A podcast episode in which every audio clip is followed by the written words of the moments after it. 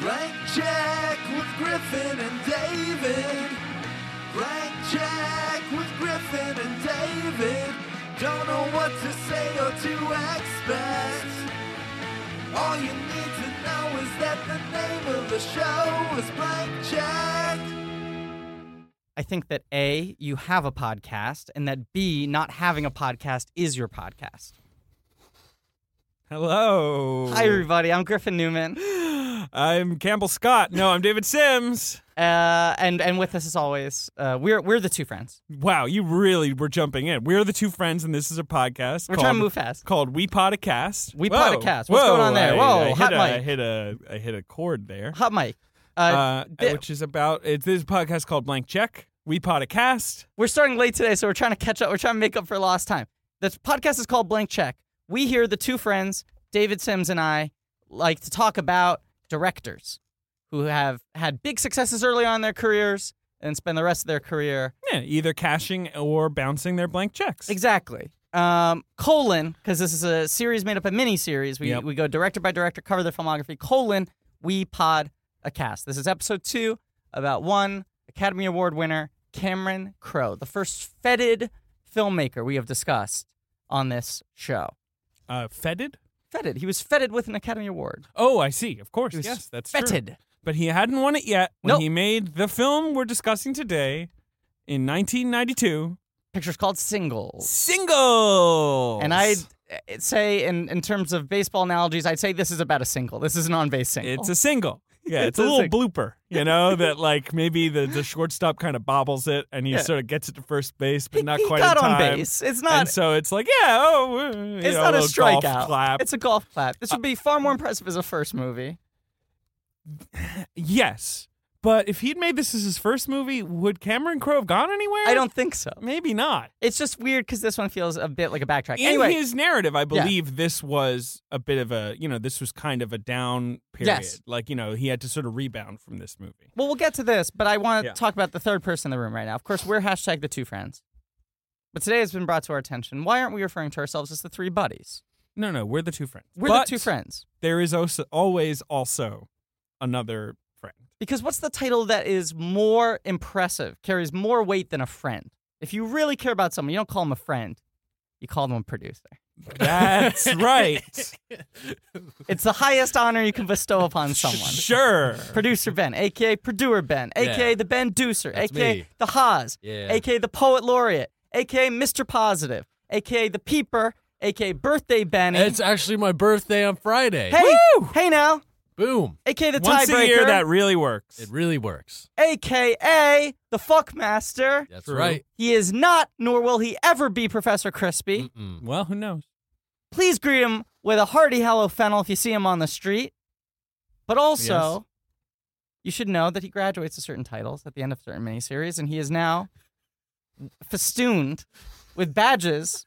Adorned on them are the names producer Ben Kenobi, Kylo Ben, Ben Knight Shyamalan, Mhm. and Ben Sate.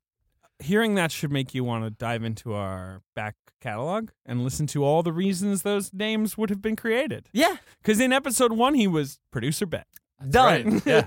It was only that. Out of here. Ooh. Yeah. Um, Well, hey guys. hi.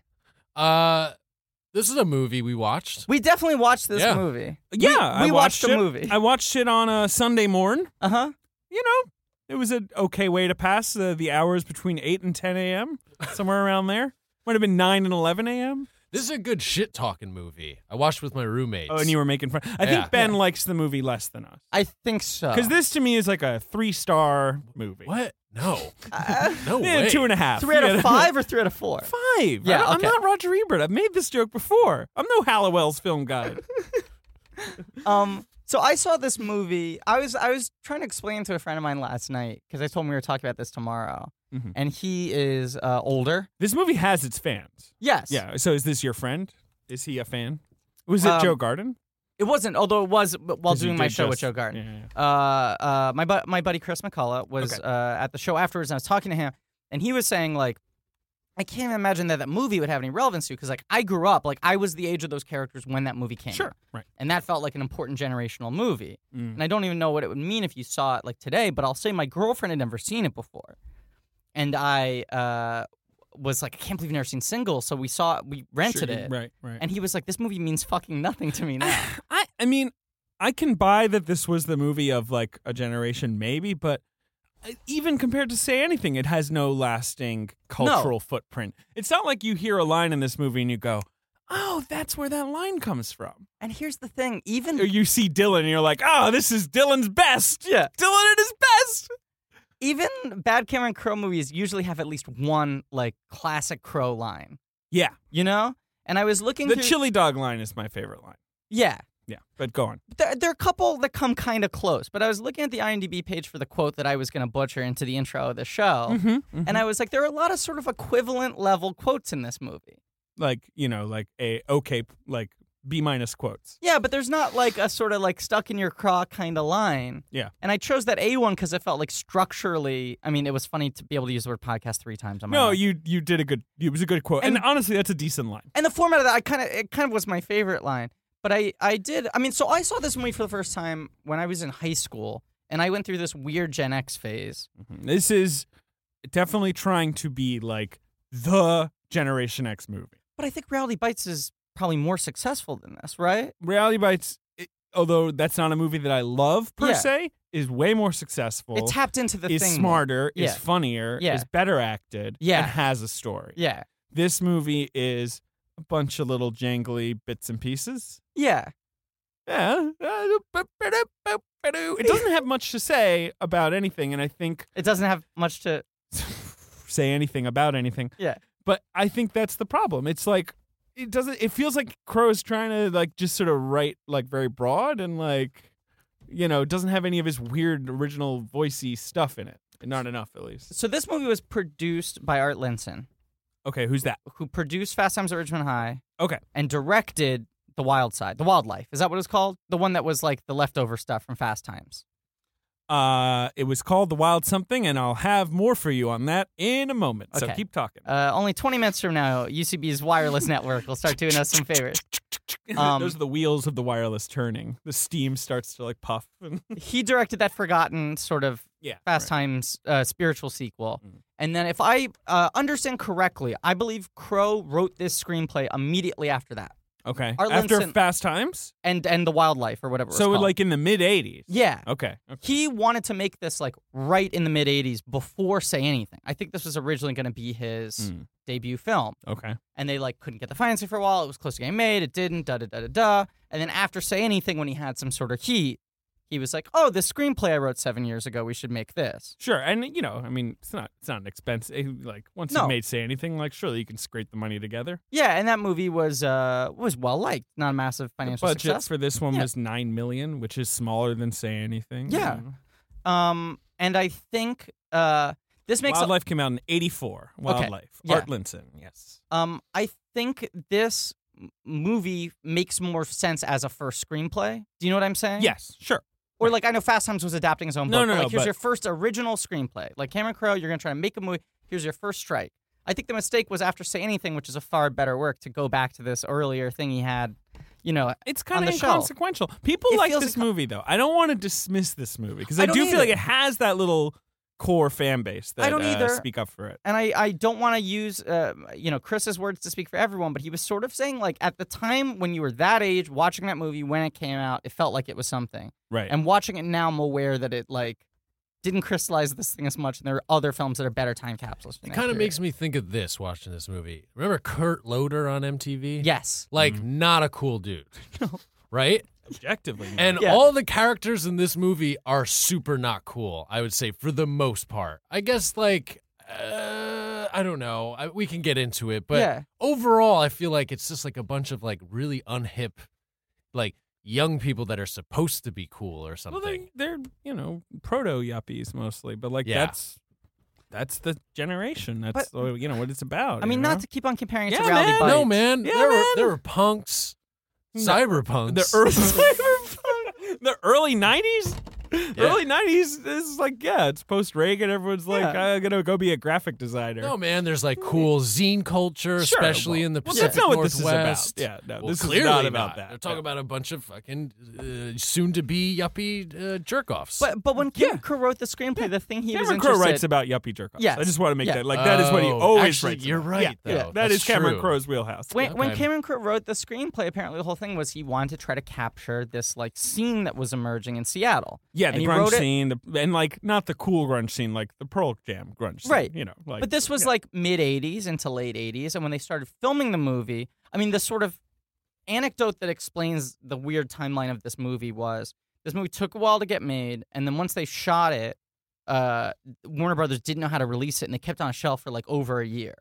Yeah, right. Because they didn't know what to do with it. And then suddenly Alice in Chains, Pearl Jam, Soundgarden, they all hit. Right. I mean, it's true. And like Eddie Vedder's in this fucking movie, and like all these people are in this movie. they shot this movie before Nevermind was released. Right. And by the time they were like finishing up the movie, they couldn't afford the rights to n- any of the To any tracks off of Nirvana, Nevermind right, right. anymore. And it's like that's like the film ended up being released just in time to look like it was sort of like cashing in on a wave Mm. when it was really like he was way before it Mhm. and maybe wasn't as tapped into it as the public want. Like this film doesn't feel I like mean, it was remem- made in let's the wake of remember, a cultural move He's a because it was music writer. Right? Yeah, yeah. and it feels like he was just making a movie about a couple people he knew in Seattle rather than like a movement, you know? Here's the Which he thi- wasn't. That's my point. I mean, it's not held against him. No, it's but, but the music stuff in this movie is an afterthought. Yeah, which Matt is Dillon's weird. character is the biggest afterthought. Yeah. He has no plot. Yeah. They try to conjure a plot about him like getting a bad review and like maybe his band's not going to go anywhere, but there's no plot. but he's maybe the best performance. Oh no, I don't think so. I, I wouldn't even put him in Really? the top five. Yeah, he he did nothing for me. He's fine. See, I like him in this movie, and I think the weird thing with this movie is, and this also feels like a relic of Crow in like an immediate post Fast Times phase. Sure. Is like that character feels like a real Spicoli to me. Oh yeah, You know? I'm not saying he's as good as Spicoli, but I No, think there's a he's similar not. dynamic where it's like, okay, you got a couple straight characters, But what's- and then you got one guy who's like a What does little he do? more like he's got a funny vibe. Uh, I I don't agree. I think he's a flop if you're going to compare him to that because he doesn't come in and change the movie at all. Like he doesn't do I'm, anything. I'm not saying he's anywhere near as good as Spicoli. I'm But saying he- I think a character functions in a similar way within How? the What film, does but he in a very do? muted way. very muted. Yeah, he's very muted. It's by muted you mean it's on mute. Like I li- there's yeah, no he's quiet. sound. I like him in this. I like I him. don't dislike him. I just think he's kind of doing like a I'm a stone guy. Yeah, I'm a little bit of an airhead performance. Yeah, maybe I just he like, like talks to the camera, but like only later, and you're like, whoa, whoa, he's talking to the camera now. but it opens with Kira Cedric talking to the camera. It, it does. I mean, I guess the idea is that there are four main characters, but he's the least fleshed out of the four. He's the only one who Yes. doesn't have his own sort of inner life. It feels like, Yeah, I mean, Fonda is also not. We'll get to her, but his it- first build, I just yeah, no, it's it's weird. Uh, it- the billing is hard to to make out. You're like, oh, is this an alphabetical? No, because Cedric's not. Yeah. you know, like well, this is Campbell Scott's second build. All right, Uh, but um, that's another weird thing with this movie is that like you look at Fast Times, it's like okay, that movie's beautifully cast, right? great, great cast, And like, great cast. Down like the guys you know and the guys you don't know. They're Yeah. all great. but it definitely feels like you know some of those people were bigger at the time the movie re- was released. Some of them popped Got ten years bigger later, later, Some of them sure. are at their biggest now. But li- like, it's a collection of actors. You mean who- Reinhold Yes, at, their, at his biggest now? Right. Yeah. That's a collection of, you know, people who like w- w- made marks in yeah, cinema. absolutely. And, And same with Rowdy Bites. it's like, oh yeah, you you watch this and you're like, yeah, they had a good eye. Yeah. They had a good eye. and you watch Say Anything, and there's the similar thing with Cusack where it's like, man, they got fucking sack. And this movie's fascinating to me because it's like, okay, here's and like, Mahone, Yeah. they own Mahone. they own Mahoney. This movie's fascinating. I'm bringing to that me. joke back. Yeah. Unbreakable. This movie's fascinating No. to me. No. Yes. Yes. Yes. 100%. Yes. Yes. Yes. Yes. Yes. Yes. all right, all right, all right, fine. Unbreakable. And do me a favor. Yeah. right after us chanting yes and convincing you to put in Unbreakable. fingered? Yeah, can we get fingered? quick? Finger. Finger. That was you. That was all you, Ben. yeah. Yeah, I, I mean, but we do we need to call it back? Yeah, 100%. Okay, Creating mythology here, Ben. you're right, you're right. The blank checkiverse. Um, the thing that's fascinating to me about this movie is the four leads in this movie are four people who didn't really become movie stars in the way that people expected them to. No, although none of them became nothing. They were No. they're all still floating around. And Yeah. Kate Kira Sedgwick, Emmy winner. Oh, for closer. the for the closer. She closed. Yeah, for the closer. She was Yeah. always the closest. The show where she always goes, "Hey, come a little closer." um, no, I can't what, hear you. Come a little closer. what I want to say is like closer. if I tell you, "Hey, singles," it was Yeah. a, it was a Cameron Crowe movie, and you're like, Yeah. "Okay." It's set in Seattle during the grunge scene. Mhm. Oh, and it's called Singles. Is it about is it about rock music? Yeah. No, no, no. Like little single apartments. Oh. Yeah, there's these like houses that had little single apartments Yeah. for singles because they're singles. Well, do they do any music? No. No, they, they go to a concert. One of the four is in a band. Two He's of in a them meet band. at You don't really see concert. them performing. But it feels like a perfect movie to have a double meaning title. Like you're like, oh, it should be singles, thing, and it right. should be based around them buying like cassette singles. Cause singles. 'Cause What if it singles. was called Cuz Singles? I mean, I would love it. Then Maybe a prequel. Yeah. what if Cameron Crowe today was like, guys, my next project, Cuz Singles? I, for years, people have been approaching me, asking me when I would revisit the word of singles, and now is the time. So But you know what I'm saying? It's like interesting because there are four actors who like none of them. I mean, I guess Dylan was the most Dylan- established at that point. He was already a big star because he had Yeah. been around for ten years doing his sort of teen stuff. He'd been in, you know, the uh, Francis Ford Coppola, you know, S- S.E. Rumblefish Hinton and movies, and Outsiders he'd and- been yeah. in uh, what else? Let's take a look. He'd been in, uh, you know, the the the Flamingo Kid yeah. and Drugstore Cowboy. Right. and- yeah. Yeah. you Oh, know. love drugstore cowboy. He had done a lot of work, but then he sort of dips a little bit after this movie. he, a real tip. And then like he has that late '90s like to die for. There's something about Mary. Like he comes little back as a mini comedy blip, guy. Yeah. But then that doesn't, you know, like, wild things. But then Right. that doesn't stick either. and then he comes back with Crash. he comes gets an back with Oscar Crash and nomination. people are are like, It's- good It's, gonna supporting happen. actor. And then uh, literally, I'm looking at his Wikipedia credit Yeah. right now, and five movies in a row are direct to Oh, VOD. He That did uh, sucks so much. Factotum, Does. uh, which is a Yeah. a Yeah. Bukowski. Yeah. and that Uh, was right around the same time as Crash, and he's great in it. Yeah. Yeah. And and again, you were Let me yeah, look at you were this. thinking like Come on. yeah, 'Cause I you, did- me, and Dupree, Yeah, these are I old mean, dogs. He, I will say, he's really good in Old Dogs, and I'm not just saying that. okay, I'm not just saying. But look, even like okay, so his films coming up uh, right after Crash or Loverboy, which is directed by Bacon with Kira Sedgwick, Uh-huh. Factotum, which is the Bukowski movie. Then you go Herbie Fully Loaded, Oh, You, Me, and God. Dupree. he's he's the lead sort of person in that, or is he the villain? Is Keaton the lead dad guy? Keaton's the is The dad, Lindsay yeah. Lohan's dad And obviously in the Lindsay's movie, the lead, yeah. and and uh, Matt Dillon is the evil racer. and this is that's yeah, that's a movie. Yeah. Uh, right. And then, uh, okay, so then he does nothing but the truth. But that's sort of the only drama, like real drama he does after Crash, you know? Yeah, does a lot of Oh, he's captain in stuff. Armored. Remember Armored? That's like an action movie. yeah, no, I know. But at yeah. least, you know. Takers is a similar, like, Oh yeah, Screen That's Gems the one where kinda, uh, yeah. Hayden has his little hat. that's Hayden's Hat, the movie. Hayden's hat, the Hey, movie. look at me, I got a hat on. And then it just Pat it, my- it pat my just look at went my away hat. again. You know, Dylan's had a funny career, and all these guys have had funny careers. I mean, you know, Bridget Fonda, who I think is pretty good in this movie. And I'm quite fond of her. I'm quite fond of her. She looks wonderful. She's so cute. Um, One comedy point. Fond of Bridget. I'm and fond of Bridget. you know, she had just been in Doc Hollywood and Single White Female, so she was like a big oh, deal. wow. So she, I didn't realize this was right after SW. Yeah. Uh, I think it's the S- S- same uh, du- year. SWF. Yeah. uh, and then you know, then you've got It Could Happen to You, which I think is a cute movie. Yeah, she's And cute in that. Then she's in like a bunch of crap that like was supposed to be good, like The Road to City Wellville. Hall, The Road to Wellville. And then she's in Jackie Brown, and you're like, yeah, like Quentin That. got a really good performance out of her Yeah. here. This is great. And that was that. Like, Yeah. and never was she heard from again. Was her last film ever Monkey Bone? Is that possible? Uh, no, because she was also in things called Kiss the Dragon and the whole shebang the same year, but I've never heard of those. So might Kiss as the well. Dragon was a Jet Li movie. That was the first American Jet Li vehicle. yes, and she's top, uh, second build. Yes. on the poster, Bridget Fonda. Yeah. Kiss the Dragon. uh, and then I don't know whole shebang, and that's the last thing she ever did. Uh, the whole shebang is a movie by George Zaloom. But does her career end? In, That's it. That's yeah, it. Literally, it's yeah. over. She's married to Danny Elfman now, Mhm. and she doesn't do anything. Just takes it easy. I loved her. I thought She she, has a was kid. a really, really winning screen presence. I think she's cute in this. I Yeah. I do think the movie gives her pretty short shrift for most of the movie. yeah, at the end it kind of turns her into a real character like in the last two scenes and you're like Yes. oh where was this during the whole boob job subplot yeah. Which we'll talk oh about. That. boy But I, uh, I watched uh, Jackie Brown with my sister. Well, it's Um, one of my favorite movies I, my favorite quentin tarantino movie by a mile i it's love my that movie Second favorite film of his, but I think that movie's a masterpiece. sure what's number one Uh, Inglorious Bastards. yeah it's a good movie Mm. I go Inglorious Bastards and then Jackie Brown.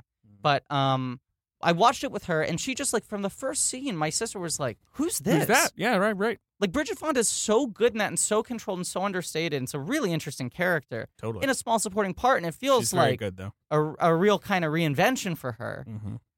And it was like amazing because like because none of her movies, even if she was kind of big with all this promise at the time, if you're born in 1998 like my sister is, you don't grow You- up watching Zero. Bridget right. Fonda. you have no, no awareness of her. The name Fonda might mean something to you. You might have heard that there are She's movie seen stars Peter with the Fonda name movies, Fonda, but she hasn't seen Bridget Yeah, well, Fonda. we've all seen Yuli's Gold. yeah, You know, we all, when we're young, when we're five or six, our parents sit us down and they're like, okay, it's time. It's time, for you to see time. it. Time for you to see Yuli's Gold. you're finally old enough to dig for gold.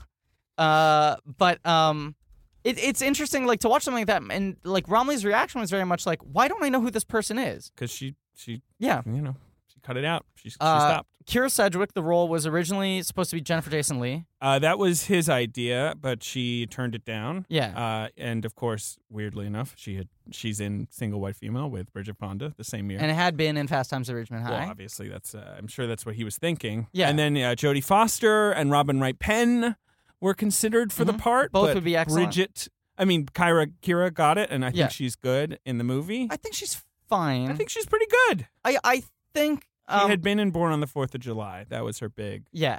breakout. I think Campbell Scott. This is coming right after uh, uh, Dying Young, which you know Premiere Yeah. Magazine predicted would be the mm, highest grossing film of that year. Yeah, he was in um, uh, Longtime Companion, uh, Yes. which is this like sort of uh, early gay uh, mainstream crisis movie. movie, You yeah. know, it's not that good, but it's sort of an interesting little artifact. And then Dying Young, right, which is awful. Yeah, but was supposed to be a yeah, huge. no, hit. no, with with uh, uh, Julia Roberts. Yes, and I think he got cast on the heat of that, Sure. of them presuming that movie would be big. Yeah. Um, I I think both of them. I, I think he's all. Campbell Scott is, I think, uh, an A plus top shelf actor, but he is not good in a role of like a nice normal guy who wants to find a girlfriend. He's not a movie star. Like he That's not doesn't- his thing. He doesn't have that spark. And I think Kira Sedgwick is a fine actress too, but I think that Yeah, like I think she's good for a in this. movie like this that's so She's much ab- appealing. about personality Yeah. because there's not much of a plot or any plot whatsoever Yeah. and there's no real hook to it you need people who just got some sort of wattage you know and like Yeah. Bridget Fonda, you watch her and it's like, okay, Kira Sedgwick and Campbell Scott are both better actors than Bridget Fonda. Bridget Fonda has that thing. When she's in scenes, you're kind of engaged, you know?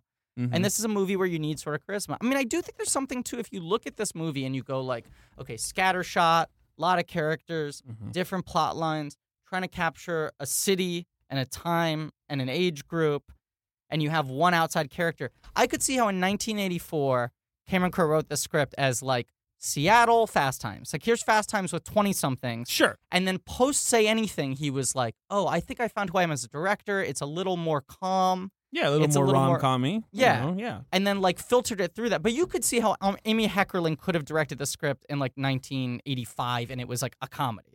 It this movie should be a little more bubbly and like lively. and- Agreed. And, I just wanted Campbell Scott though. You don't like Campbell Scott? I like Uh, what I like him is that he rejects Hollywood right after this pretty Yes. much. Because he makes Mrs. Parker and the Vicious Circle, which he's really good in. Yeah. He makes Big Night Directs with it. the Tooch. Yeah. Directs it with the Tooch. Writes stars. Big Tooch. Love a touch of the touche. Always a touch of the tooth. Mwah! He's He's the star, the, star of the Spanish Prisoner, which is bonkers. Yep. And then he's in like doesn't do anything for a while, bunch of shit I've never heard of, and then he's in Roger Dodger, which is Right. an amazing performance. Yeah, I uh, need to rewatch that movie. great movie. I didn't like it when I saw it, but I was young. And then in the same year, uh, maybe the next year, Secret he's in Lives of the Secret Lives Dentist? of Dentist, which is a great performance. I a like very that movie underrated a lot. movie. I think he's excellent in that. I like that movie a lot. You know who else is good in that movie? uh, D- Dennis Leary, Our boy Dennis Yeah, Leary. yeah, I mean, he's Yeah. really good. Um, and then since then he's come back, and now he does like these sort of small parts in Hollywood movies, like he's in Spider Man, he's in stuff, you know, The Amazing Spider-Man too. Mm, and one. Yeah, and he's been on 55 episodes of Royal Pains. I found out today on his IMDb. Did not know that. 55 episodes But you know, of Royal look, Pains. look. If you're an actor and you hear the pitch for Royal, Royal Pains. Yeah. You gotta jump at that. Yeah. He's a doctor on the beach. Does he wear shoes? Nope. Does he practice medicine? Yep. Why is it called Royal Pains? Because rich people are annoying. Yeah. Oh. Uh, no, I'm not. I'm not. Uh, uh, you know, uh, throwing shade on him being in Royal Pains. He's just got a very interesting career. I think he's a good actor. I don't think he's like a capital M movie star that this movie needs. You need No. a sack. Yeah. And he's so. Uh, Campbell Scott. you need a sack. Campbell Scott is very thoughtful. He's a weird little yeah yeah. And, and he's very muted. He's one of those actors who's good at showing you uh, him thinking. yes. Uh, yeah. And here's another thing with Campbell Scott. Campbell Scott got better when he got older because he always felt like he was 47 years old. Totally. Oh, I just remembered. I just saw him on Broadway in Noises Off. Oh, how was he? Like, amazing. So funny. Yeah. He was the director, Yeah. which is a funny, you know. Anyway, it doesn't matter. He was really good. But you know really what I'm good. saying? Like yeah, you watch yeah, him in this yeah, yeah. movie No, and he's yeah. supposed to be sort of like a young dude. And I watch him the whole time and I'm like, you seem like you're 47. Like you're so subdued. Yeah. You know? I kind of felt like that with uh, Kira Sedgwick's I think character both of as them, well. uh, you know, for a movie that's supposed to be about sort of like a generation on the rise, both of them feel like grown-ups. There was a part where they're on a park bench, but Yeah. it's a close shot, and I was like joking out loud. I'm like, "Are they at a soccer game right now? Yeah. like a kids' soccer game? Yeah. Like, yeah, I felt that way for sure. They definitely feel too old. I think it's a, a, both of their energies are too mature. Yeah. And then the Bridget Fonda subplot does feel like, oh, she's like a kid, she's figuring it out, you know?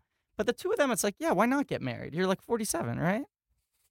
Uh, okay, let's try. I mean, there's no real plot to this movie. Let's talk about the characters, I guess, and their respective plot lines. Yeah, there's two main plot lines ish, and then a couple sort of I mean, sideline. I, I want to talk about '90s technology.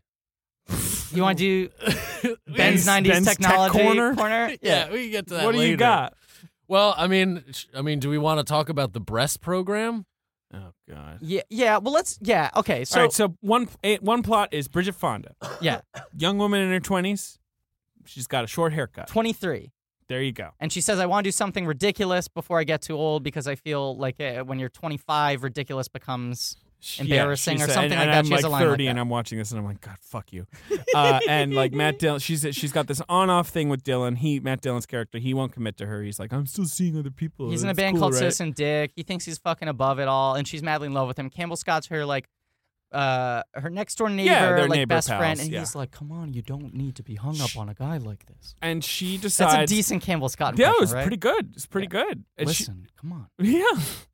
She decides that a problem with Dylan, you know, with Matt Dylan not liking her is that she's too flat chested. That's what it is. Yeah, So- that's the ticket. I mean, She she, goes- did ask him, and he said, uh, Sometimes. sometimes It's actually one of his best moments in the movie. I is think so you, so. you watch him try to anticipate how to react to this question when she's Yeah. like, "Are my are my boobs too Yeah. small for you?" And he's like, "Uh, you know," and it- And that's the funniest answer, Mm, sometimes. too. Yeah, it's a funny Yeah. answer. Uh, So- but yeah, that that scene is they're like in his apartment, and she's like shirtless on top of him, and she's looking around the walls, and every like sure, he's everyone's got, got, uh, big collaged boobs and the, all these uh, women on right. the walls. It's like rock stars. It's and the yeah. early '90s, you know. What can you say? it was a different time. Yeah. Uh, so she decides to get a boob job, and she on a waitress's salary. Yeah, they never really go into that.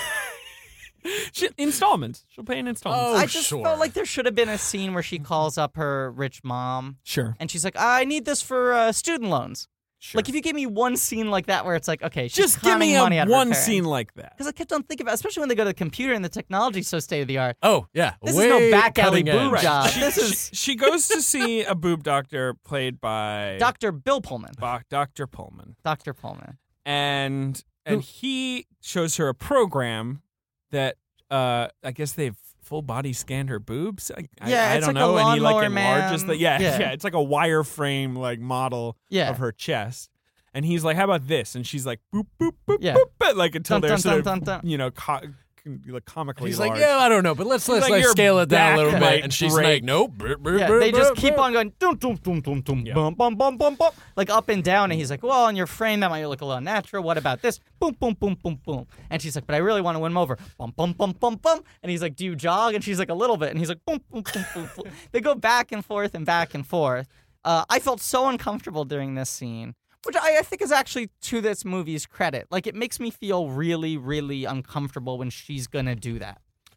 Like I I uh I get angry at her in a way I think the movie wants you to, where it's like, come on, dump this guy. Like don't don't, you know, change yourself for him.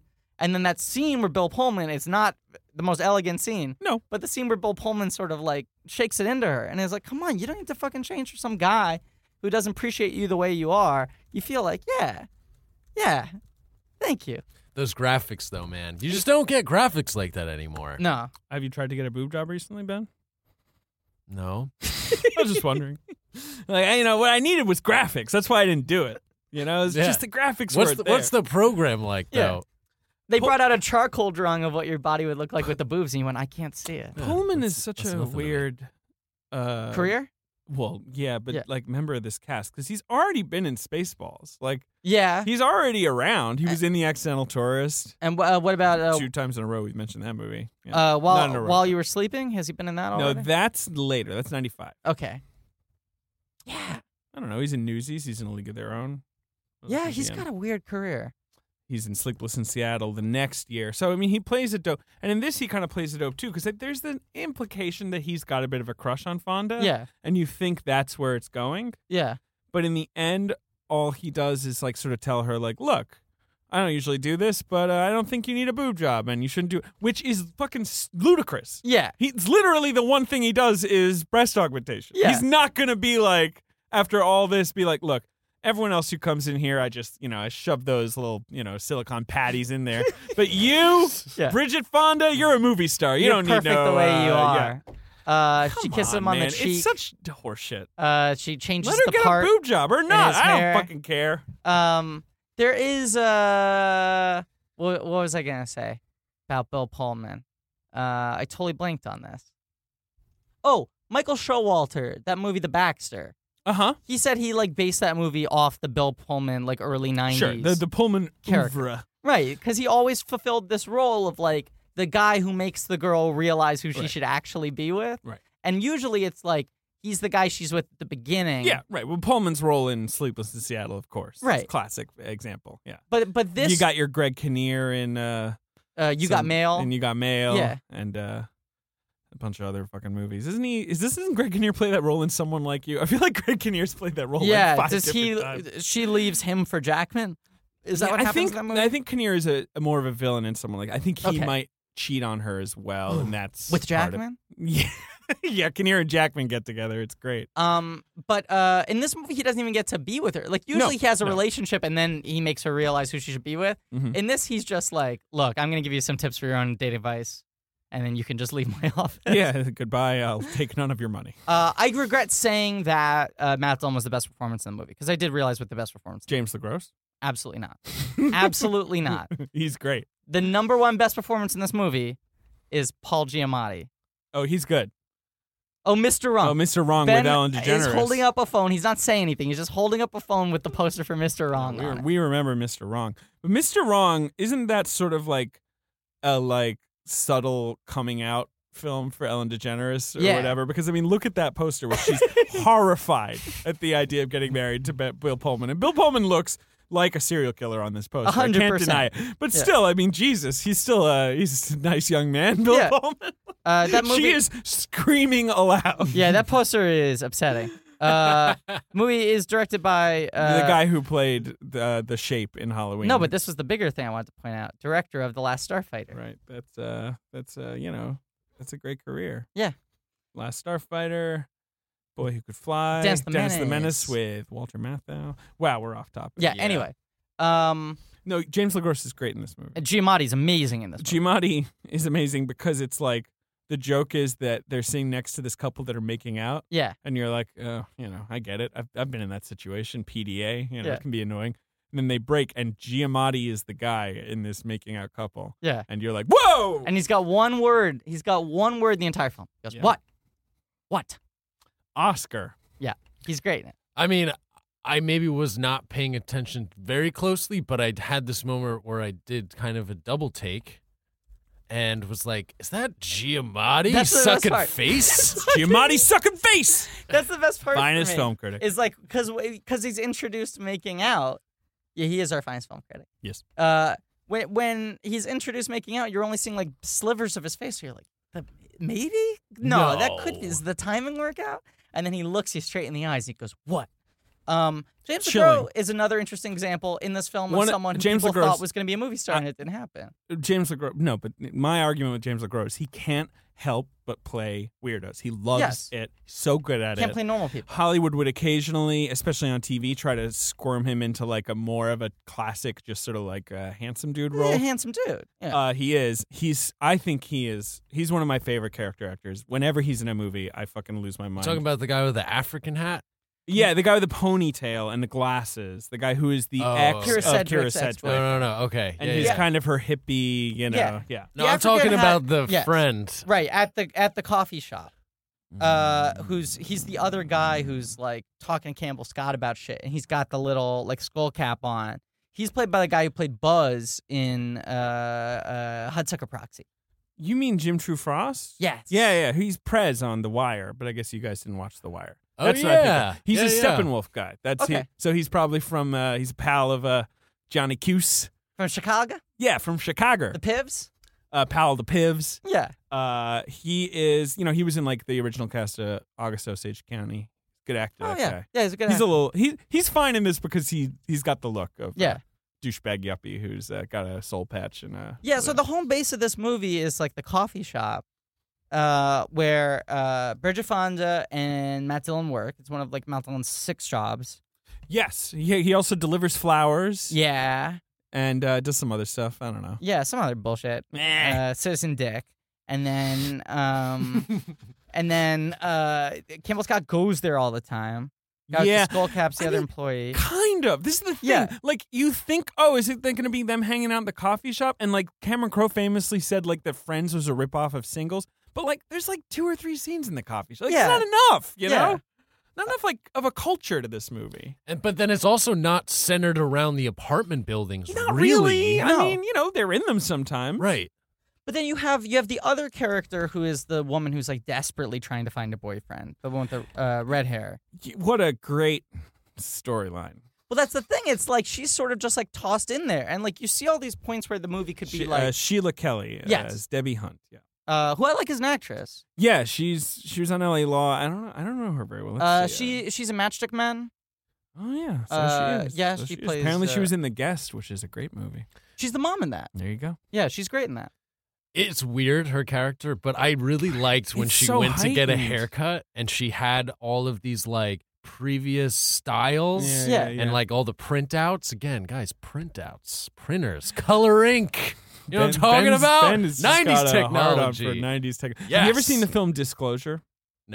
Oh, Ben would love. Would Disclosure. you love this movie? It's a movie that has multiple scenes set in quote virtual reality unquote, and they are not very well done. Dis- Disclosure? I'm writing it down now. Imagine a wireframe like uh, humanoid model moving like it's like sliding towards you, but Demi Moore's face has been like put on it, like a s- pixelated face of Demi Moore. I'm on board. yeah. Disclosure is a movie from the '90s that had the courage to ask, "What if a woman sexually harassed a man?"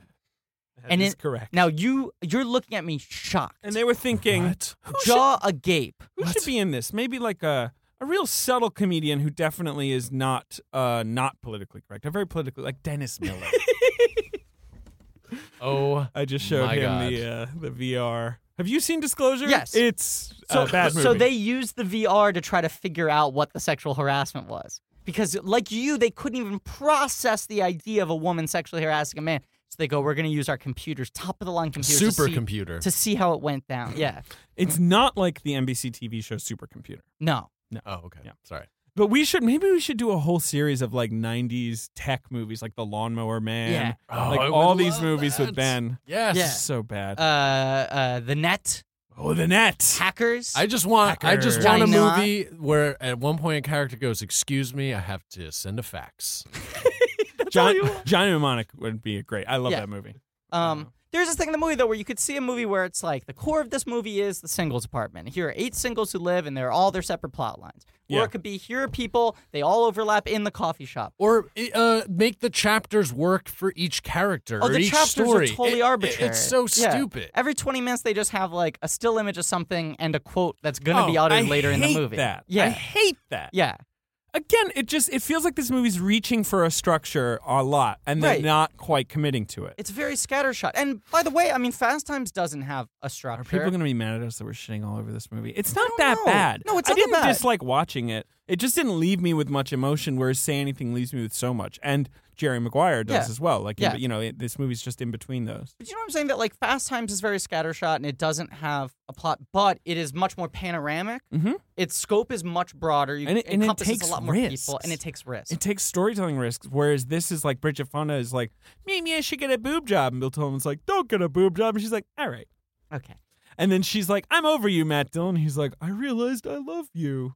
But the Sheila Kelly thing feels so tacked on when it's like two, like four main characters Sure. that are coupled off into two couples, So, it's- yeah, it's They really just overlap two a little, stories right. with a little overlap. Right. and then you just have this other person. then and it's like either you need s- Sprinkling it in. you Yeah. need like three more people, or you need like two less people. there's this joke, and like, God help us when the fucking Tinder movies start populating the theaters. Yeah. because there's this joke that she tries this like video dating service where she like makes a movie about herself that's sent around to prospective dates. Directed by Uh, I don't know. Tim Burton. Oh, Tim Burton. Right, right. You- Tim Burton in plays the guy who mov- directs in the movie. movie. Yes, in the yes, movie, yeah, it's Tim yeah, Burton's yes. only acting role. Yep.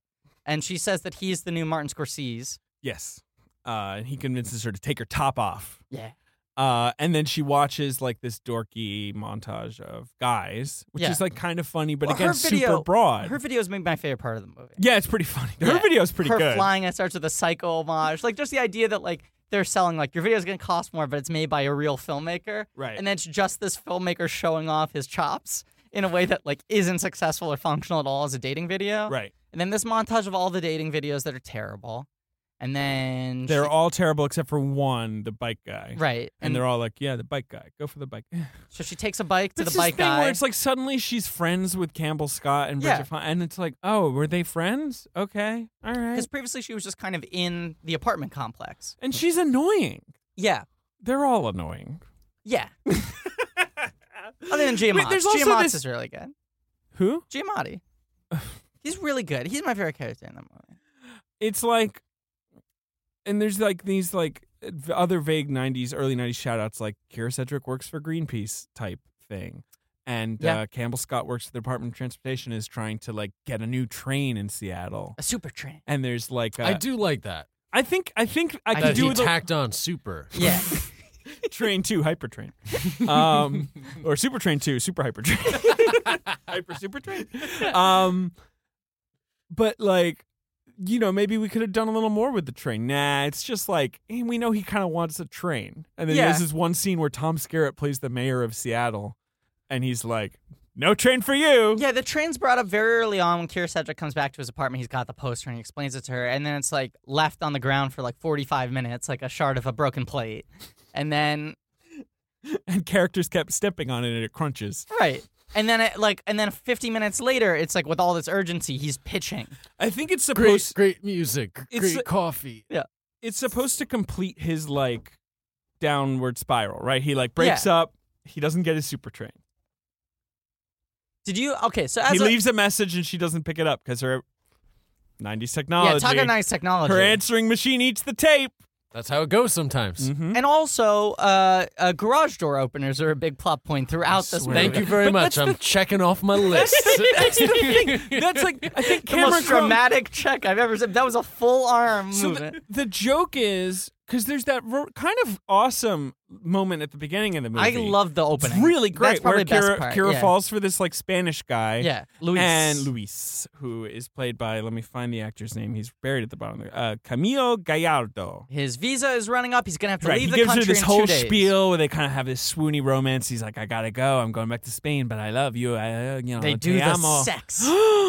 and then she gives him her garage door Well, opener for first some he gives her a fucked ring. up reason. This is Yeah. important. He gives her the ring first, and is like, you know, I can't stay. If I stay longer, I, I won't be able to come back for five years. I'll come back in two months, but until then, here's something to remember me by. Sure. Gives her a ring, places it on her finger. Ooh, big gesture. And she's like, here's something for you. My garage door is always open for you. Hands him the garage door open. That makes no sense. No. He's going to Spain. You need the garage door opener to what? Open your garage. Gotta get out. Gotta gotta drive your car. But Ca- Cameron Crowe is like, ah, I've, and this is a mistake we're going to see him make Yeah. a lot in his later movies. Yeah. where he's like, I've hit on something that's a really great metaphor. It's like it's like the modern wedding ring. It's like Yeah. the modern pin for your Yeah. going steady. The garage door opener. Er, No, The pen. no. Yeah. No. I gave her my heart. She gave me a garage door. There's opener. that fucking scene where they have sex and we Oh see the my garage God. door open and close. Uh. the- you know, because sex is a rhythmic activity, Right, right. That's like punctuated with thrusting, like Yeah. the- you know, Well, usually that in a sort of whole sequence is disgusting.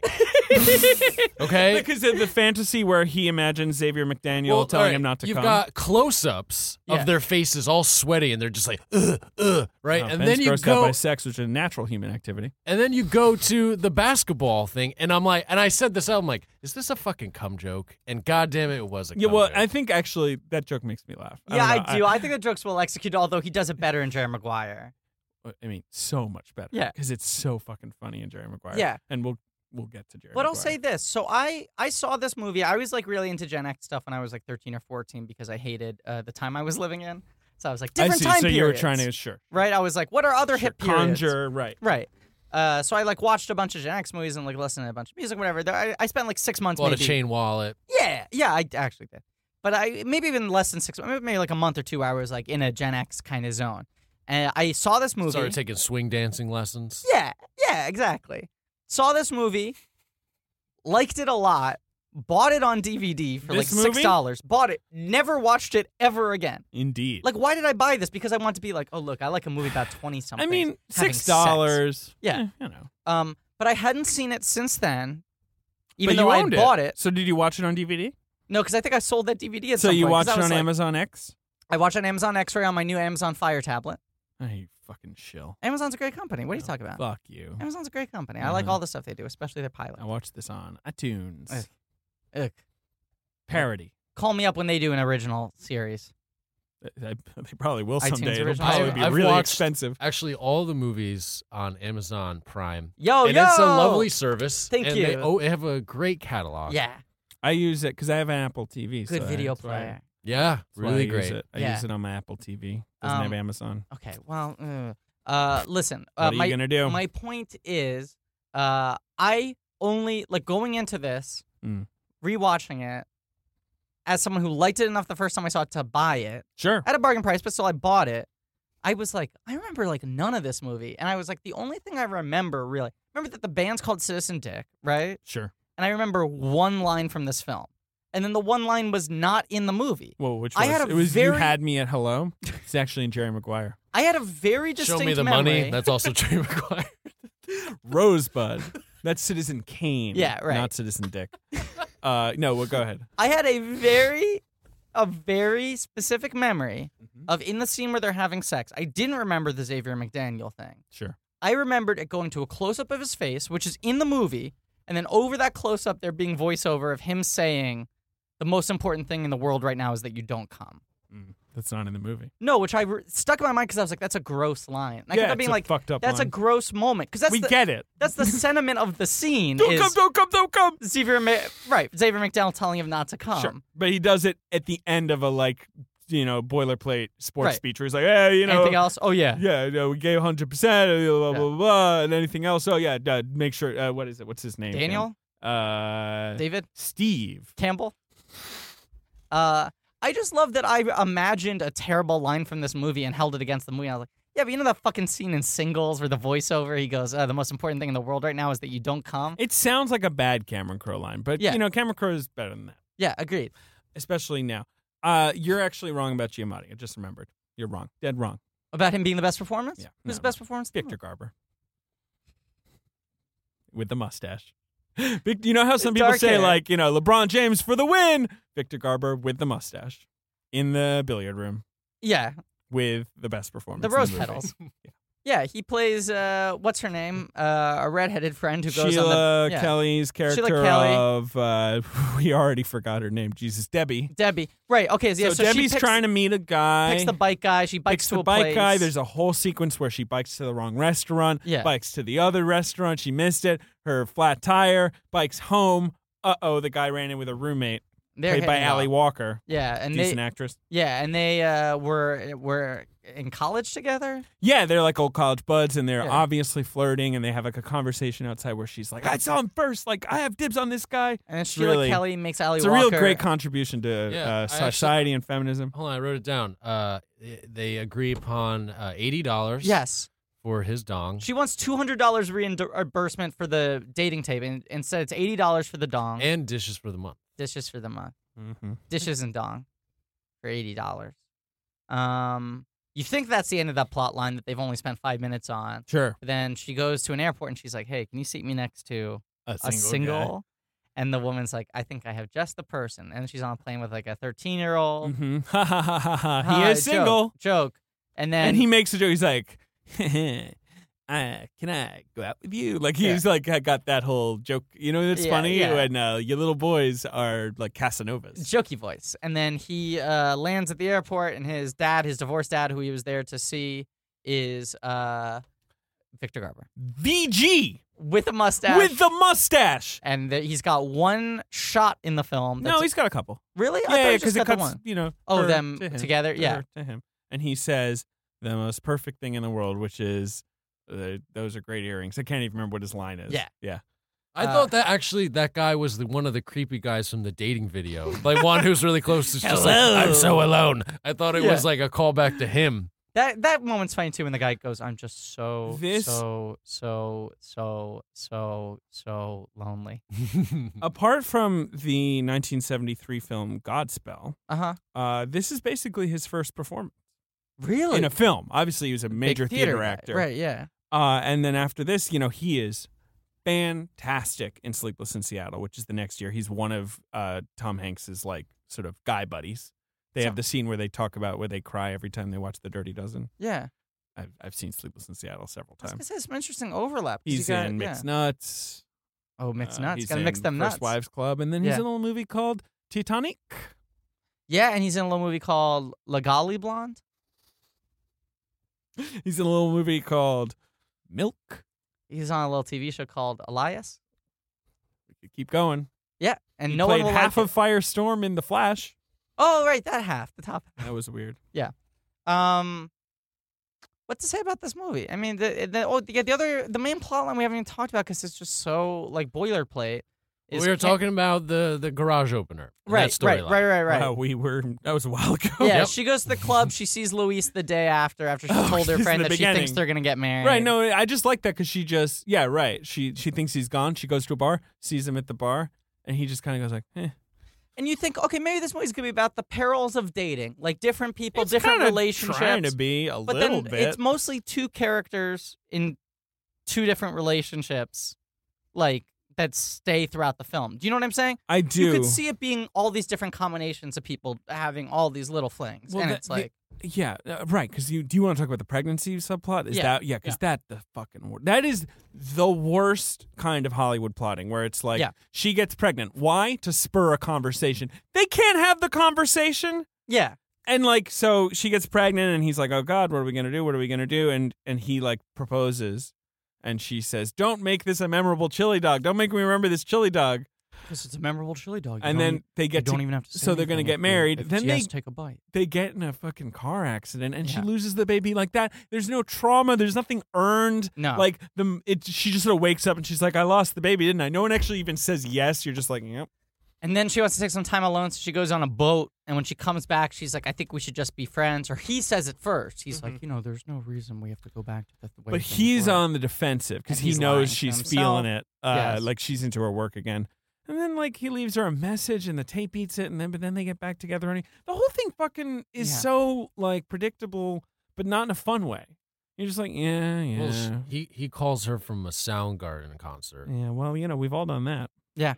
We've all gone gone to a Soundgarden concert, then gone to the phone booth the payphone. at the Oh, at excuse the me. I just concert have hall. to uh, make a check Hey, here. I was- Check. I do like that scene where he's in the the payphone and everyone's knocking on the door because they think it's the bathroom and he's trying to leave this. No, voicemail. and that, right, that's always going to be the end of my joke. We've all gone to the payphone, and people have tried to pee in it. Yeah, It is weird though that like there, the citizen Dick doesn't like play in this movie. No, I think we hear something because we hear Very this song briefly. that's called like "Touch My Dick." Yeah, It's not actually called "Touch It's My called Dick," Touch but it's Me close Dick. enough. Yeah, yeah, yeah. touch me, comma Dick. And uh Pearl Jam plays the other members. And Eddie Vedder's on screen, and they even mention him in like uh, in a review, a negative review. Yeah. I like that scene with the negative review. Yeah, he goes, don't read anything negative, and, and they have so to they're skip just like, over the okay, paragraphs that are about uh, how. and then they're like, and the competent drum work of Eddie Vedder is Yeah. like the first thing. um, but but the band definitely like for a guy who's so interested in music, the band feels like kind of an afterthought here. Yeah, I think he does a better job with Almost Famous. Yeah, oh, at, at yes. having a fictional band. Um, yeah. But I did hear he wrote like a full track list of what their songs would be. Uh-huh. You don't hear them perform. And Soundgarden, who were in this movie, were like, "Oh, those are good fake song names." And apparently, Soundgarden like wrote a bunch of like Chris Cornell wrote a bunch of songs off of that. you know my name. Did he write You Know My Name? Yes, that was based off of singles. no, actually, I did hear this. Uh, Spoon Man. Was one Spoon of Man the is tracks. based off of like the Soundgarden Spoon Man song Spoon Man. man. Fucking 90s, is man. based off of that was a fake song title from singles. But he like Camera crew's like, ah, like looking around, he's eating cereal. Ah, Spoon Yeah, Man. Great. the music in this movie, apart from uh, you know, they pepper in a lot of the grungy you know Yeah. tracks, but they also the music by Paul Westerberg of, of the Replacements. That's like Oh. the, the score, quote unquote, Yeah. the little jangly little guitar music. And this movie was shot by Tak Fujimoto. yeah, it looks good. It does actually. It I mean, looks we- pretty good. We said like you know he's good at uh he hires good cinematographers. he He's hires zooming. good this is DPs. some zooms. Yeah, and I do like the classic Tak Fujimoto like direct address to the camera. Uh, not just I'm, I'm not um uh, the scenes where they're literally monologuing to the camera, but when he places the camera so that the lens is the character's eye line and you're like placed in the conversation. Yeah, yeah, yeah. Same thing he did to very different effect in Silence of the Lambs. In silence, and he does it in The Sixth Sense. Yes. Um, I like that. Me too. Uh, another tidbit: Katie Rich, Mhm. former guest of this podcast, Past and future guest, past and friend of the future show. guest. Her husband's sister. ah, He was telling me this yesterday. I was Yeah. at her birthday party yesterday. wa- lived in the singles apartments, Oh wow. and apparently they had a lot of leaks.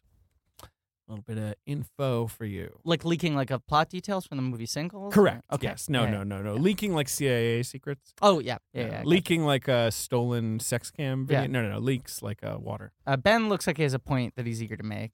Well, while we were on the subject of music, Uh-huh. uh, some montages that were kind of problematic for me. It's touch me, I'm dick. Okay. Uh, what are Um, some bad montages? Well, there is the scene, and it's like kind of a uh, recurring thing of the magazine stand, Yes. which I'm into. I love magazines. right. He he great he does '90s that technology. a lot. Yeah. Yeah. Yeah. You Yeah, don't I get mean, it's to a little touch- older than 90s, you don't but it get was to still in the touch Your 90s. media Yeah. anymore, you know, the Really tactile feel it. media. Yeah. Touchy media. Yeah. But uh, there's the scene where um, after he blows it at the club, Mm-hmm. uh, they see they run into uh, what's her name, Cure Sedgwick again. Yep. Yeah. and uh, they play a little classic blues romance riff. It's like what? Can you give us that romance riff? Well, it's like bad blues like music. God, I ben can't. really got heated up about this movie. yeah. Can you try to approximate the riff right now? Yeah, it's like uh, fine. It's like she likes the better homes. She likes the Maxim magazine. You get it. Yeah, I get it. Yeah. And then there was a jazz part too, where I was just like, if this is about grunge music, the fuck are you putting in this stupid shit? It's a weird movie. It's a funny little movie. So it's 92, and then Jerry Maguire's 95 or 96? 96. Yes, and it's remember, this weird. movie was made in like shot in like 1990, 91. and like yeah, it was like 91, done yeah. by 91. Yeah. it was on the shelf for a year. Yeah. it comes out September 92. Yeah. and then yeah he takes a break writes a movie about a sports agent who has an epiphany about his business but then opens an independent sports agency with one client and also gets in a romance with a secretary from the sports agency and tom cruise decides to be in The it biggest movie in star 1996 in the world. i mean you know because it's a good script but still that's that's something You couldn't write this shit, you know? I mean, it's it's crazy that Tom Cruise did the film. It is, and we'll. I mean, we'll talk about that next week. I mean, that was when Cruz, I feel like, was like, I want to work with really interesting creative. You know, he was Yeah. he picks De Palma to make Mission Impossible. Right. Like, you know, he's like he's trying to make interesting movies. He's going to make you know. Well, he work only with works Paul with Thomas auteurs. Anderson. Yeah, that was like Cruz's thing was like if you look at his movies for a while, it's like I'll do like I'll I'll do Pollock, I'll do Mhm. Scorsese, I'll work with De Palma, I'll Right, work like right. he And only Kubrick. Yeah, Yeah. he only would make movies with auteurs for a very long while there. Uh, and uh, yeah, I mean, you know, I guess in his mind, going for Jerry Maguire was like a Paul Thomas Anderson thing of like, okay, this is a guy who hasn't totally like done the thing yet, but like sure, but I, I think he can pull this off. Like I think this, yeah, right, Yeah. but like with me on board, he can land the plane. right, but with Magnolia you're coming straight off a Boogie Nights, and with this you're coming straight off a singles. It's- with Jerry it's Maguire. true. Yeah, It's true. I, mean, I don't know, man. He took a risk. It paid off. He did, Yeah, but we'll talk about that next week. yeah. I don't know what more we can say about this Well, movie. well, uh, I got I've- some things. I oh got my plenty God, of Ben, things. ben Jesus, what Uh, else? We got roses in the pregnancy aisle. all right. Ben's just ripping on random shit in the movie. That was fucking weird, man. Who does that? That's terrible. Anything else? Uh, yeah, of course. um, okay, dating services. Oh, uh, when you uh meet Matt Dillon's character, he's silk screening. Sure, Yeah, he is. Yeah. They're Citizen Dick shirts. It's true. 'Cause he's an artist. Nineties technology. Check. boy, oh boy. ben is genuinely is- checking here. He is. He's checking off. He's the adding big check marks legal with a lot of pad. flourish. Here's Yeah. what Matt Cook of The Stranger, which is Seattle's Alt Weekly, said at the time. He's relying on the general hipness of our little burg and the star power of a few local musicians to make a bundle of dough, and he hasn't bothered to back them up with anything worth remembering. They were mad about it. Uh, anyway, Crow says that Friends, which Friends, you know, is developed in the next year Mhm. and obviously hits our screens in 94 Mhm. Mm-hmm. and it's you know it is kind of this sitcomified it's the same idea of like uh, like the whole concept is just being single in your late 20s and you're you're a generation xer Yeah. you know and like you have a bunch of jobs you know It's definitely a movie yeah, about people having jobs. Yeah. All right, more stuff. uh, okay. Um, when um, Fonda breaks up with her her man's, Uh huh. I like that she buys a ton of magazines and then carries them up onto the roof with a landline like a fucking boss. So she can take calls and she can just read magazines all day and night. Wait, Da- David, do you hear that? what What? no no you know i, I have one more Oh, thing to no. say before it No, happens wait. I What- hear something off in the all distance. right what is Yeah, wait. What is going Hold let's get closer. What? It's time for the burger report. okay We're not done with singles, but I think we got a sneak attack okay, of burger fine. report. well have you got a burger report no, is it pitching a bed? Wait, uh, what? Uh, oh, okay. I don't ha- I don't have- Fuck. i don't have Um, anything i don't think i've even had a burger I had a burger. I don't. I haven't seen it. Okay. Yeah. Okay. Yeah, yeah. Jim Carrey. Oh. What? Mm-hmm. wow He um Is this crazy Carrie? Like Emma Stone loving Jim Carrey? mm, Mm. Mr. Popper's Penguins Carrie? Was he popping them penguins? I think this was p- around the penguin popping time. it was a penguin popping period, you could say. Uh huh. Uh, and he was uh, it was weird. He like really did not want to be treated VIP. uh huh. He was like, seat me downstairs, right? Mm-hmm. Uh, and he was honestly such a nice guy. I didn't take his order, but I delivered his burger. Fair enough. Okay. Okay. and uh, I just remember him being with. Uh, Jenny McCarthy. no, he wasn't. It, this was, it was post that for sure. Interesting. He was with Okay. a rando. Random. Um, a non-famo. yeah, Interesting. yeah. Um, and then I think he asked for some ketchup.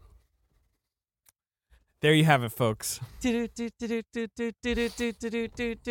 Um, I have Burger report. I have one thing to say. This is this is a tidbit. I like that it starts from far away. You keep doing that. I'm gonna I'm gonna keep that going on. Okay, one more tidbit. Sorry, I just wanted a little burger. A Report. couple of I tidbits. was feeling hungry. I want a little burger. Report. Derek in on July fifth, twenty fifteen. Derek Erdman, who is some fucking rapper or something, Okay. he's some white rapper, held a public screening of this movie at the courtyard of the Capitol Hill Apartments. Uh, court, sorry, Capitol Hill's Coryell Court Apartments. These singles apartments. Uh huh.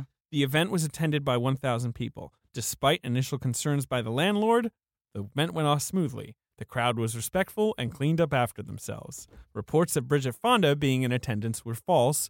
Burying the lead, it was actually her Aunt Jane Fonda.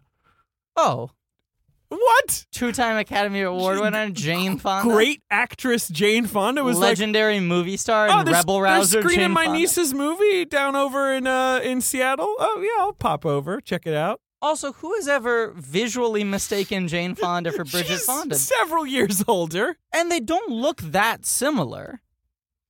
Jesus.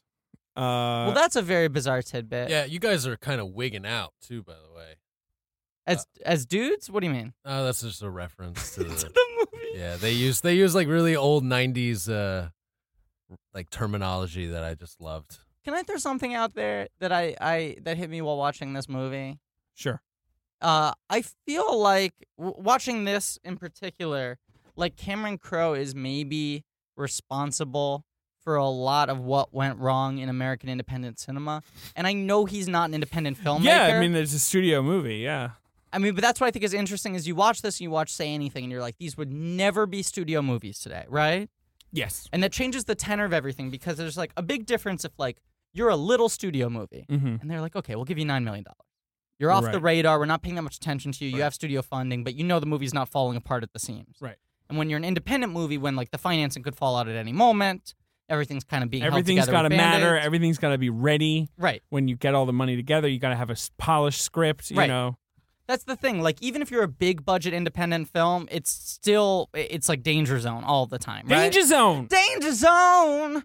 Um, and I look at this and say anything, and Jerry Maguire to a lesser degree, you know, um, both in the ways that they're successful and unsuccessful, respectively, as films. Uh, they uh, were sort of this I this pushing this. Okay, so you go in like the '70s. Everything used to be high concept, right? Okay. Okay. And then in the 70s, there's this shift to like high concept premises, but done in sort of this workaday blue collar way. Okay. Fine. There's also the death of the studio system and all that. But, But I'm you know, saying the I think- rise of you know great directors. I think that is what comes out of the 70s, m- new Hollywood, studio driven, uh, director driven studio days. This sort of like, okay, French Connection is a cop movie, but it's a cop movie that doesn't function like a thriller, Yeah. Yeah. right? You can make it more sort of everyday. You can make it about I in- get you. incident I get you. and about, you know, I get you. character Yeah, behavior. it's not about he has to get addicted to heroin and then kick it, which is what the French Connection 2 is about. Very Right. high concept, very silly. right. Oh, hey, speaking of heroin dealers, the guy from Pulp Fiction, he was the clown. Oh, Eric Stoltz is Yeah. the mime in this film. Yeah. And was And also the I party said- guy. I told him that he was in Say Anything, and Ben was like, oh. he was the party guy g- who makes uh, Cusack the keymaster. He gives Cusack the sack. Oh, I, I, yeah, He's I also didn't in Jerry recognize Maguire. him. He's also in Yeah. Jerry Maguire. Anyway, finish your thought because I want to do the box office game. Yeah, because I do think that like Cameron Crowe spoke to a certain generation of burgeoning filmmakers who were like, "Oh, I can make a movie that's just about like people talking." You know, his movies were so low concept, Sure. and they were just sort of character based and dialogue based. that People were like, "Oh, it's just interesting characters, and they're overlapping, and they're just going through like daily life." And even a movie like this that isn't that great, you can tell it's written by a good writer. Like it feels like a bad screenplay by a good writer okay. who is sort of perceptive and detail driven. Okay. And then I think all these independent filmmakers, like people in film school around the time that these movies are coming out, were like, oh, this is what I want to do. And you get a bunch of shitty like films, and now the films.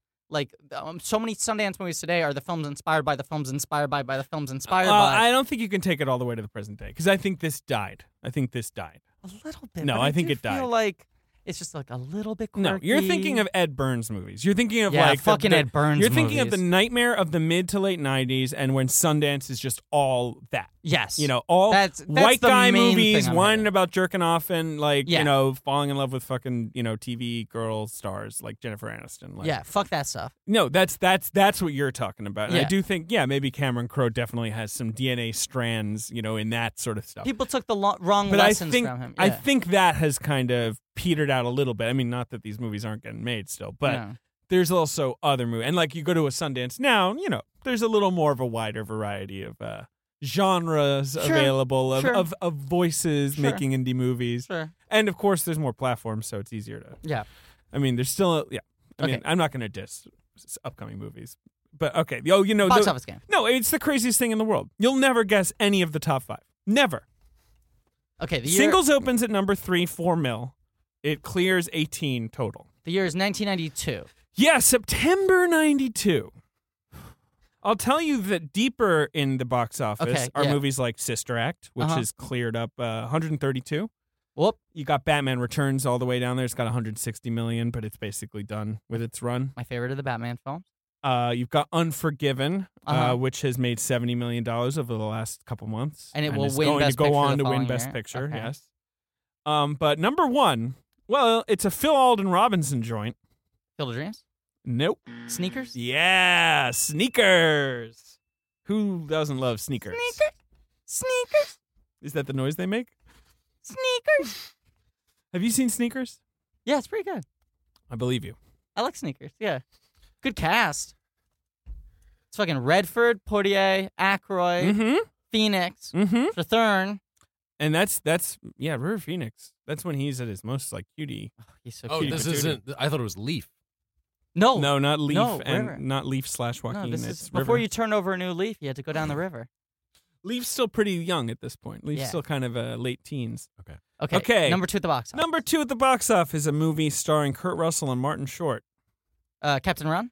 What the fuck is that movie? I've never heard of it. You never heard of Captain Ron? no. Martin Short's on a boat. Captain Ron's a captain. Look, I mean, this all sounds great. This all sounds great. They used to play on the Disney Channel a lot. Kurt Russell's like a boat captain with an eye patch. So is it like a, think a it's kids got nothing. movie? Like it's like a, it- no, it's like a touchstone kind of is comedy. it like a Gone Fishing? yeah? It's like a Gone Fishing. Yes, exactly. I'd say it's analogous to Gone Fishing. Martin Short and his Mm. wife, uh, you know, are on on a boat and they got a captain on the and boat. Kurt Russell's sort Oh, and of he's sort of uh, a piratey, big, big funny captain guy. Yeah, and uh, you know they're mild mannered and he's wacky. Uh, number four at the box office, an allegorical film by a major auteur who is going through a little bit of a tough time in the press Uh, because he did a Husbands and real Wives? fucked up thing. Yep, The film is husbands and Wives. hubbies and wivies Yeah. with Sidney Pollack and Judy Davis and Yeah. Mia Farrow. Yeah, that's a weird movie. Who was the director? Woody Allen, Yeah, who had recently dumped Mia Farrow for their adopted daughter Yep. Soon Yi. Oh, she was like 13, right? Gonna see Cafe Society tomorrow. Woody Allen still makes films makes him once a year. every year. That happened in 1992. It's 2016. You, you also could watch him play jazz music at the uh, Oh yeah. uh what is it? Village The- East or something. I No, don't know. Carthright. Yeah. The, Hotel- the Carlisle. Carlisle? Yeah, Yeah, yeah, yeah. yeah, That's our plug for the day. Is go see Woody Allen play clarinet at the Carlisle. It's only eighty dollars. Uh, Uh, number five is a great work of Jewish cinema starring Matt Damon and Ben Affleck, among other people. School ties. yeah. oh boy. Okay, I want to go the through early the rest, 90s, baby. rest of the ten. What's six? Honeymoon in Vegas. Oh, oh, so Cage is he's rattling around there. Yeah, he's rattling around. Yeah. You know, you got young SJP. What what number? What week is That's that? number six, and it's fourth week. It's made $28 million. You got Single White Female, which was a, a decent hit. So Fonda's all over the ten. She is. Big Fonda. Yeah, Uh, you got Unforgiven. Number nine, Hellraiser 3, Hell on Earth. I was gonna try to guess this. Out Not a Hellraiser I've seen. no, a lesser Hellraiser entry. Number Yes. 10 is a film called Wind. Never heard of it.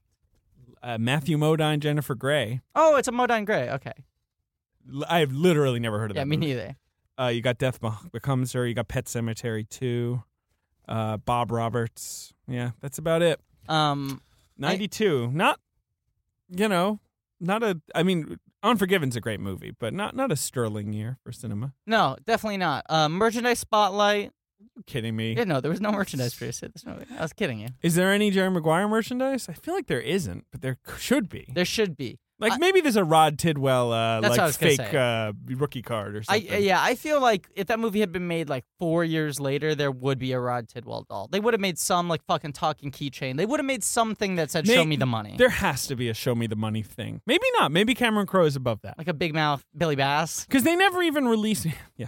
They never even released like a Stillwater record. It came as a bonus disc on the on Untitled. Are we gonna yes. are we gonna watch the untitled I think cut? let's announce that. I think we're gonna watch the Untitled cut of Almost Famous, the bootleg cut.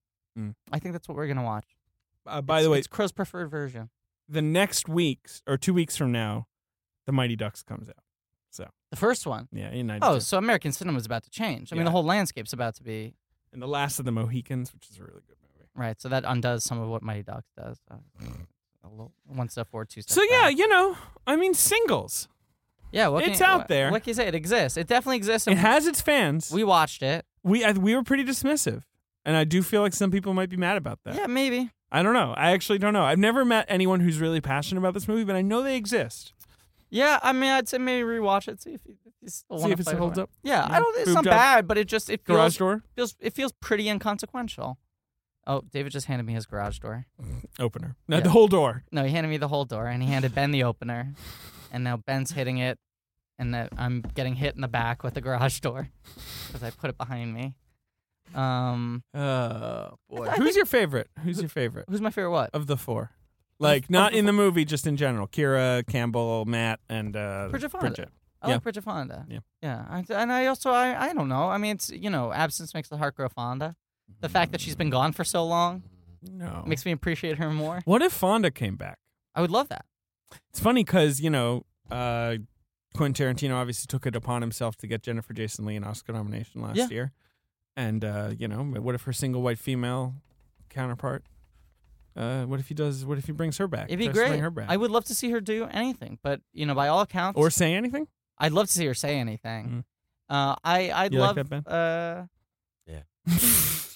Maybe she's just too busy uh, playing chimes on Danny Elfman scores. I don't know what she's doing. you Does- know? Does she do the chimes? Is she the I chime? don't know. Oh, She's artist? married to him. I mean, I want to believe they have a. Plays his chimes. Well, Oh. uh, David, come on. Well, Oingo Boingo, isn't is that? Is yeah, that Oingo she does Boingo? oingo his boingo, Yeah, but the yeah. chimes joke was out of line. What if it turns out Bridget Fonda's been listening every week? I hope so, Bridget. I mean, please uh, come on the show if you're a blankie. Uh, Mhm. it- you can be a We'd love to guest. talk to you, Yeah, if you want to talk about. Uh, single white female. yeah, we are Only, only single white female. Only, yeah. I th- I mean, I don't. I wait, I feel like we're running on fumes now, right? I- Yeah, no, we're done. We're Uh, Yeah, done. we're done. We're done. We're this done. is That's we're, it. This is a soft, a soft ending. You know, I feel like. Oh, some breaking news. Oh, No, I don't think I can reveal this actually, but I'll What? tell you. I'll tell you off mic. okay. Wait a It's second. not interesting. It's, Wait a second. it's it's a little tidbit from uh, Katie Rich. Hmm? Wait a second. Do I hear something off in the distance? I don't know what. what Da, da, da, da, da, da. uh, Da, da, da, Is da, this the da, Orange Twist da, file? da, da, da. The orange twist file. oh God. it's the orange twist file.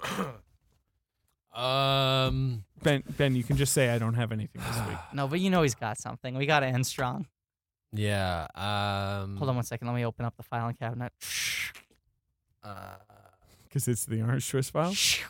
Yeah, it's a file. Now we open the That sounds file. like a, v- a '90s video game where you like you know open a cabinet and make like a really yeah. and then we flip through the files. I don't think Ben has anything. Well, I've. I, I mean, I don't. I'm not allowed to say this. I think. Okay, what if you tell the story and you bleep the name out? So we know, and the audience at home They'll has to hate guess. that. I guess that's okay. I like it. All right. So, um,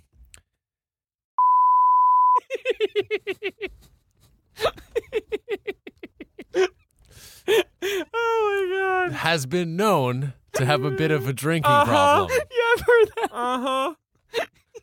He was sort of a regular Uh huh. Okay. All right. and would come in Yeah. on occasion to have a nightcap. Sure. Yeah. How many nightcaps? Well, I think he had had a bunch when he got there. Yeah. And so, but he was a cool dude and like would chat with you and stuff, Mm-hmm. Mhm. you know, it was like there often enough. Mhm. And one night we closed, but he stayed and hung out with the employees. Sure. And uh, we were all getting pretty drunk, maybe even smoked a little weed. What? Yeah. Token the reefer? Yeah, and then we were all putting uh, uh, uh, songs on the iPod, right? Okay. And he started picking songs, and we all started dancing. And then that dude was naked. Wow. Yeah, Like how quickly?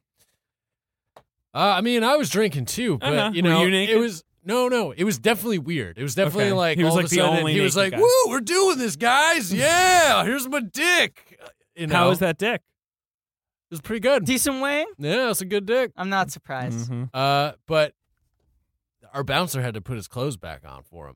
Mm-hmm. Oh boy. So uh, sort of drunk.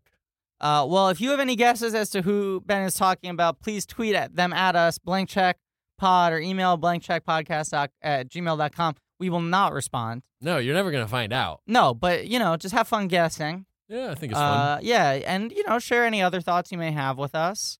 Um, I have a feeling this is going to be our least listened to episode. I don't mean that because of quality. I just think people don't want to hear anyone talk about singles. but Yeah, uh, it'll be yeah. It'll it'll be be a fun. whatever. It'll Yeah. be a little blip. look, I Look, next- always enjoy next spending week, time with Jerry you guys. Maguire. Jerry Maguire. Jerry Maguire's great. yeah, we're gonna fucking show you the podcast. Yeah. Are you ready? Yep. For Jerry Maguire, Show me the podcast. you had me at hello fennel. Ah! That came from one of our listeners. I Yeah, forget that who, but was someone good. tweeted that at us, and it was really good. Uh, you complete my podcast. Y- You, you, yeah, fuck. Yeah. Okay.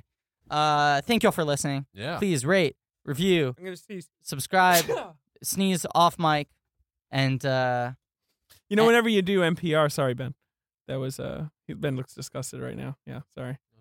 Uh, it's just allergies. Um, when you do NPR, they have a sneeze button. No, I've, Not here. yeah. I'm and here. as always, And as always, David, mm-hmm. because I love you, Oh.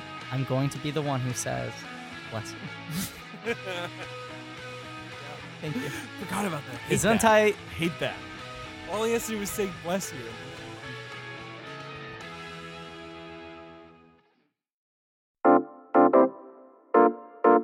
This has been a UCB comedy production. Check out our other shows on the UCB Comedy Podcast Network.